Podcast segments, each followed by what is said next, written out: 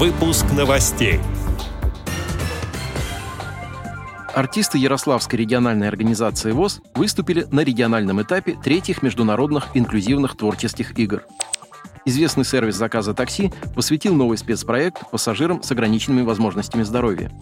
Специалисты Российской школы подготовки собак-проводников ВОЗ принимают участие в фестивале инвалидов по зрению в Казани. Всероссийское общество слепых приняло участие в мероприятиях Дня памяти и скорби 22 июня. Теперь об этом подробнее в студии Антон Агишев. Здравствуйте.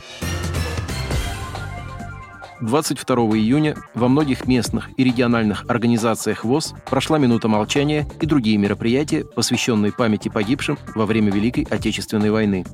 Минуту молчания на заседании Центрального управления ВОЗ объявил президент Всероссийского общества слепых Владимир Васильевич Сипкин.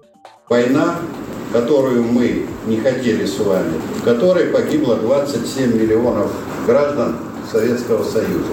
Я объявляю минуту скорби, минуту молчания по тем, кто уже не придет никогда, которых мы должны вспомнить.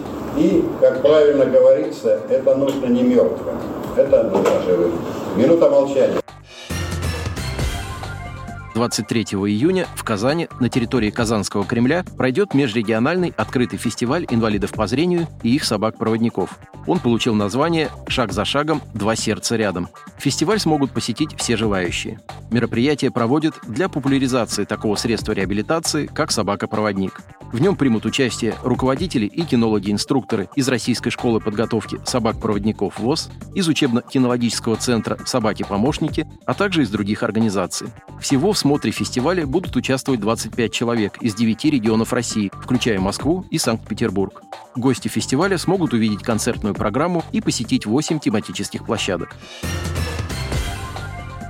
Недавно в Ярославской области в Центре творческой реабилитации инвалидов состоялся региональный этап третьих международных инклюзивных творческих игр. В мероприятии приняли участие 12 инвалидов различных нозологий, из которых 7 являются инвалидами по зрению, членами Ярославской региональной организации ВОЗ. Самодеятельные артисты Ярославской региональной организации ВОЗ показали свое мастерство в номинациях «Музыкальное искусство» и «Художественное слово». Компетентное жюри, состоящее из специалистов областного дома народного творчества, отметило высокий уровень уровень исполнительского мастерства незрячих артистов. По итогам выступлений три участника из Ярославской «Эровоз» стали победителями в различных номинациях.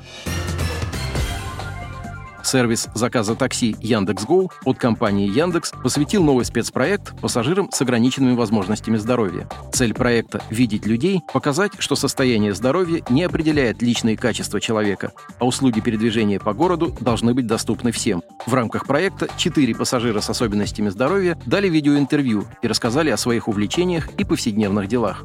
Героями проекта «Видеть людей» стали владелица собаки-проводника и активист Юлия Пашкова, футбольный болельщик Егор Кондратьев, который передвигается на коляске, слабовидящая парфюмер Ксения Николаева и глухой актер Сергей Синодов. Каждый из них пользуется специальными возможностями, которые доступны клиентам Яндекс.Го. Так, Юлия использует опцию «Перевозка собаки-поводыря». Егор «Буду с инвалидным креслом». Ксения пользуется функцией «Помогите мне найти машину», а Сергей «Общаюсь только текстом». Специальные возможности для пассажиров с особенностями здоровья появились в сервисе заказа такси в конце прошлого года. Информация о том, что пассажир выбрал специальную поездку, заранее отображается в карточке заказа у принявшего заказ водителя. Напомним, что в 2021 году Яндекс адаптировал интерфейс своего сервиса вызова такси для незрячих пользователей. Приложение стало лучше работать с программами экранного доступа.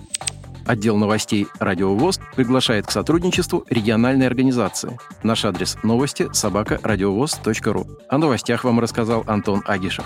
До встречи на «Радио ВОЗ».